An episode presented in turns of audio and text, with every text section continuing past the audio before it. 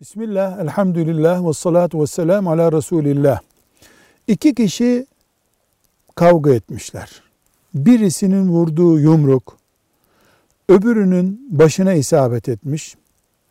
O günden sonra da o yumruk yiyen aklını yitirmiş. Ne yapacaklar? Cevap. Önce heyet raporu alacaklar. Bu raporda o yumruk bu kişinin aklını yitirme nedenidir diye yazacak heyet raporunda. Sonra bir müftüye gidecekler.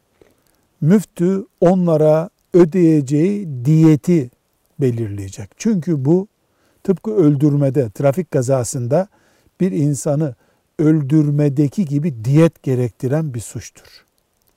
Velhamdülillahi Rabbil Alemin.